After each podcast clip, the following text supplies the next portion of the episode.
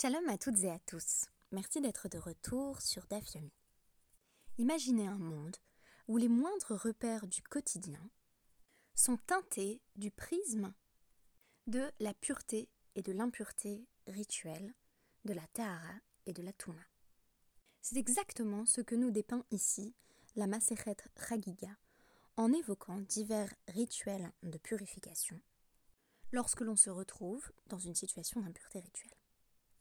L'étude de ces dapim nous aura permis de constater que l'impureté rituelle est relative à un contexte spécifique, c'est-à-dire que l'on peut se trouver impur pour la consommation d'un type spécifique de nourriture, mais pas pour un autre, avec une hiérarchie qui va des roulines, de la simple nourriture non sanctifiée, jusqu'à la viande des sacrifices, qui, elle, possède un niveau de Kedusha particulièrement élevé et, par conséquent, des standards de pureté qui le sont tout autant. Ce que je retiens de l'étude de ces dapim, c'est avant tout que le statut par défaut, c'est bien entendu celui de la Touma. On est rituellement impur pour peu que l'on n'y prenne pas garde. Seule la conscience et l'intentionnalité permettent de s'extraire du stade de Touma, qui est essentiellement l'état de la normalité biologique la plus totale. Par opposition à cela, la Tahara est un statut construit auquel on accède au prix d'efforts, et notamment en passant par l'eau, comme nous l'a appris Julian Bedoya au travers de ces deux podcasts. La Touma, ou impureté rituelle, ce n'est donc absolument pas ce qui est dégoûtant ou répugnant, c'est au contraire ce qui est extrêmement banal et tout à fait normal. Ainsi, les fluides génitaux, qu'il s'agisse du sang ou du sperme, vont relever de la touma. Et l'on parle d'accès à la touma dans le contact avec la vie et la mort. La source d'impureté par excellence, c'est la mort, qui est somme toute on ne peut plus naturelle, mais donner la vie expose aussi une femme à regagner un statut d'impureté rituelle. C'est dire s'il n'y a aucune nuance de condamnation dans ces catégories à la fois légales et théologiques. Si la Touma est de l'ordre de l'organique, de tout ce à quoi on n'a même pas besoin de songer et qui advient tout naturellement, j'ai l'impression que la Tahara relève d'une démarche, d'un processus actif de sorte que dès que l'on perd une forme de conscience très forte, d'intentionnalité marquée, on retombe de façon presque inévitable et naturelle dans la Touma. C'est ce dont témoigne un principe talmudique que j'ai découvert à travers le daf 20 de la Maseret, Chagiga. Belibo leshom rotaor, en belibo leshom rotame. Tant qu'on a quelque chose littéralement dans le cœur, c'est-à-dire à l'esprit pour l'observer, on reste dans la pureté, mais dès que l'on n'y songe plus, littéralement dès que le cœur ne l'observe plus, alors on retombe imperceptiblement dans l'impureté rituelle. J'ai souvent cité ce poème de Victor Hugo, La conscience, que j'apprécie beaucoup. Ce qui m'a intéressé, c'est que dans le poème, la conscience de Caïn l'appelle à se souvenir du meurtre qu'il a commis et fait figure de véritable obsession jusque dans la tombe. Mais dans ce DAF, le maître mot, c'est là encore conscience. Mais conscience obsédante de ce qui nous dépasse. Ce Da Alifnemi Atomedet, qui sert d'intention de prière dans la Tfila Blor, dans nos livres de prière Ashkenaz. Et je me suis rendu compte, en travaillant ainsi les notions de pureté et d'impureté, de ce que permettait de vivre à l'époque les mitzvot liés à la Touma et à la Tahara qui allaient requérir une attention de chaque instant. C'était un véritable prisme de vie, c'est pourquoi, si je n'avais pas déjà utilisé cette référence explicitement, j'aurais fait mention de l'ouvrage du Rav Soloveitchik, la Rickman, qui nous décrit un homme de la halacha dont le prisme est sans cesse altéré par des concepts légaux tirés de la loi juive. Et je me suis rendu compte qu'à travers la description de la Touma et de la Tahara, il y avait pour moi une ouverture sur le sens des mitzvot de manière générale, c'est-à-dire une médiation constante entre soi-même et le réel, une forme de construction dans le rapport au monde. Rien n'est évident, tout nécessite une forme de construction, de transition. Je ne m'approprie pas les objets qui m'entourent comme bon me semble, dans la mesure où je n'en suis que dépositaire. Nous nous efforçons quotidiennement de conserver cette perception du monde à travers un ensemble de rituels. Je citerai par exemple les brachot, les bénédictions qui nous empêchent de tenir pour acquis, par exemple, la possibilité de boire et de se nourrir, puisque l'on va effectuer une bénédiction pour remercier d'avoir accès à cette nourriture, puis pour remercier d'avoir pu la consommer. Mais quand tout était pensé en matière de Touma et de Tahara, quand tout était pensé à travers ce prisme, c'était encore plus évident. Je pense que la conscience d'une élaboration alarique du quotidien dans le rituel était encore plus constante et facilitée par le passage constant d'un stade à l'autre, de la Touma à la Tahara, avec à chaque fois l'effort que signifie le passage à la Tahara. Je donnerai un exemple tiré de notre DAF de ce que j'entends quand je dis qu'on retombe simplement euh, dans la Touma sans rien faire.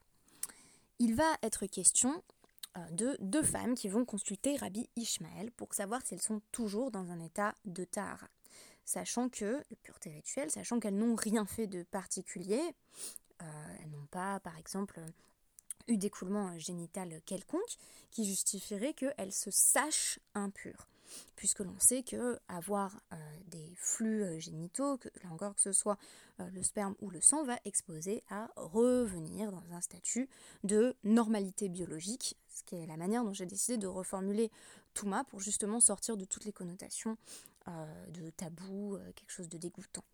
je trouve ça intéressant en ce sens que à notre époque, ce soit les règles qui en soient venues à représenter cette normalité biologique par excellence. Donc voici ce qui nous est rapporté, Maase Beisha Rabbi Ishmael. Donc ça c'est une anecdote qui est rapportée au nom de Rabba euh, Baravou, euh, qui nous dit que un jour une femme s'est rendue auprès de Rabbi Ishmael, euh, Ve Amralo, et elle lui a dit Rabbi Begadze Araktiv Bitara, Velo Haya Be Libi le Shamro Betara. Rav, maître, j'ai porté ce vêtement en étant dans un état de pureté rituelle moi-même, mais je n'ai pas fait attention à maintenir la pureté rituelle de ce vêtement. C'est-à-dire ça m'est sorti de l'esprit. Je ne me suis pas focalisé outre mesure sur la tahara de ce vêtement. Mitor petit Rabbi Ishmael Bodka, Amralo, Rabbi, Nida Mashraimi euh. Et au fur et à mesure des questions et des interrogations euh, qu'allait lui poser Rabbi Ishmael, elle a dit mais, mais maître, je me rappelle, en réalité, euh, j'ai euh, tissé, j'ai tenu le fil avec une femme Nida. Par conséquent, en vertu du contact entre cette femme et la femme Nida, puisqu'elle tenait un, même fil, son vêtement est en réalité retourné à la Touma simplement du fait qu'elle ne s'est pas focalisée sur le fait de conserver euh, ce vêtement dans la pureté. Amar Rabbi Ishmael, Kamak Dolim divrei Rabbi Ishmael dit comme elles sont euh, comme elles sont merveilleuses les paroles des sages chez Hayou Amrim qui ont affirmé Belibo les tahor en Belibo les tamé. Tant qu'on a l'esprit dessus, tant qu'on a l'esprit focalisé dessus, le cœur qui garde, euh, eh bien, on reste dans la pureté pour peu que l'on ait conquis ce statut par les procédés que nous avons évoqués à travers les DAPIM précédents, et notamment les différentes méthodes de purification par l'eau. Mais si on n'avait pas la tête à cela, si on ne pensait pas à maintenir cet état de Tahara, on retombe imperceptiblement dans la Touma, que ce soit par les accidents de la vie ou simplement du fait que la vie reprend ses droits. Et je décrivais la Touma comme la normalité biologique absolue. Il va y avoir une deuxième anecdote qui est très similaire. Nouvelle anecdote. Une autre femme qui se rend auprès de Rabbi Ishmael et, elle lui dit euh, de même euh, Mapazo euh, Araktia Bitar. donc quand j'ai tissé cette étoffe, j'étais dans un état de pureté rituelle. Vélo Hayabeli Bi les.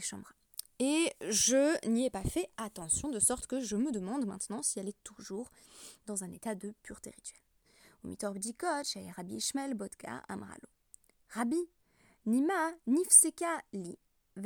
Euh. Elle se rend compte, euh, au fur et à mesure des questions que lui pose Rabbi Ishmael, elle se souvient qu'il euh, y a l'un de ses fils qui s'était cassé quand elle était en train de tisser l'étoffe et je l'ai noué avec les dents avec ma propre bouche, c'est-à-dire que j'ai humidifié le euh, tissu avec la salive. Euh, on a déjà parlé euh, du statut tout particulier des liquides dans la création et la recréation de la touma, mais il faudrait aussi mentionner que c'est par l'eau que l'on s'en extrait. Donc les liquides, là encore, incarnation de la fluidité même, du quotidien, euh, de l'existence, l'habilité aussi euh, que l'on s'efforce de circonscrire à travers le migvé, précisément ce qui est rassemblé quand on essaie justement d'enclore l'eau euh, dans une, petite bulle, un microcosme, à travers lequel on, restreint en quelque sorte cette labilité, cet aspect éphémère.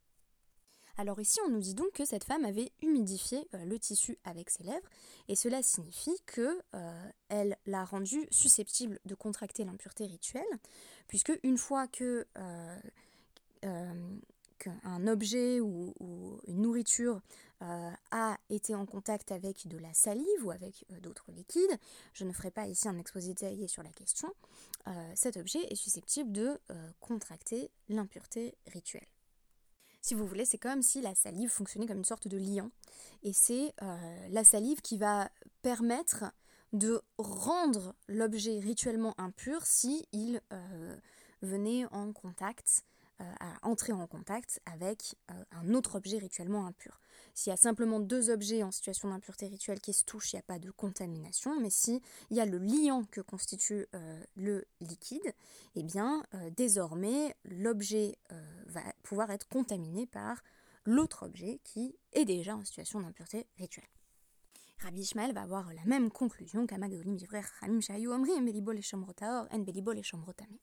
Et finalement, ce qui se dégage de euh, ces deux petites anecdotes, c'est une forme euh, d'éthique ou d'étiologie de l'attention constante. C'est-à-dire que on avait un peu étudié la question de la kavana en matière de mitzvot. De quoi faut-il avoir la kavana On sait qu'il y a une kavana minimale euh, en matière de mitzvot.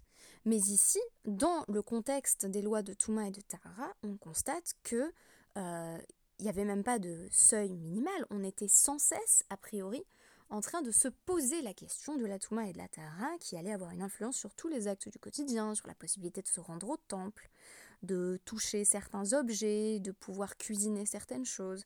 Et on avait une forme de... Euh, disait que la vie reprenait ses droits euh, avec une invasion constante de la Touma. C'est très facile euh, pour quelque chose de devenir tamé, alors que pour le rendre tahor, eh bien, il faut euh, faire un effort, il y a un processus de purification, et ça peut impliquer parfois des pertes financières, puisque par exemple un keli qui est devenu tamé, on est susceptible de devoir le briser totalement pour qu'il puisse ensuite être reconstitué et par là même perdre son impureté rituelle.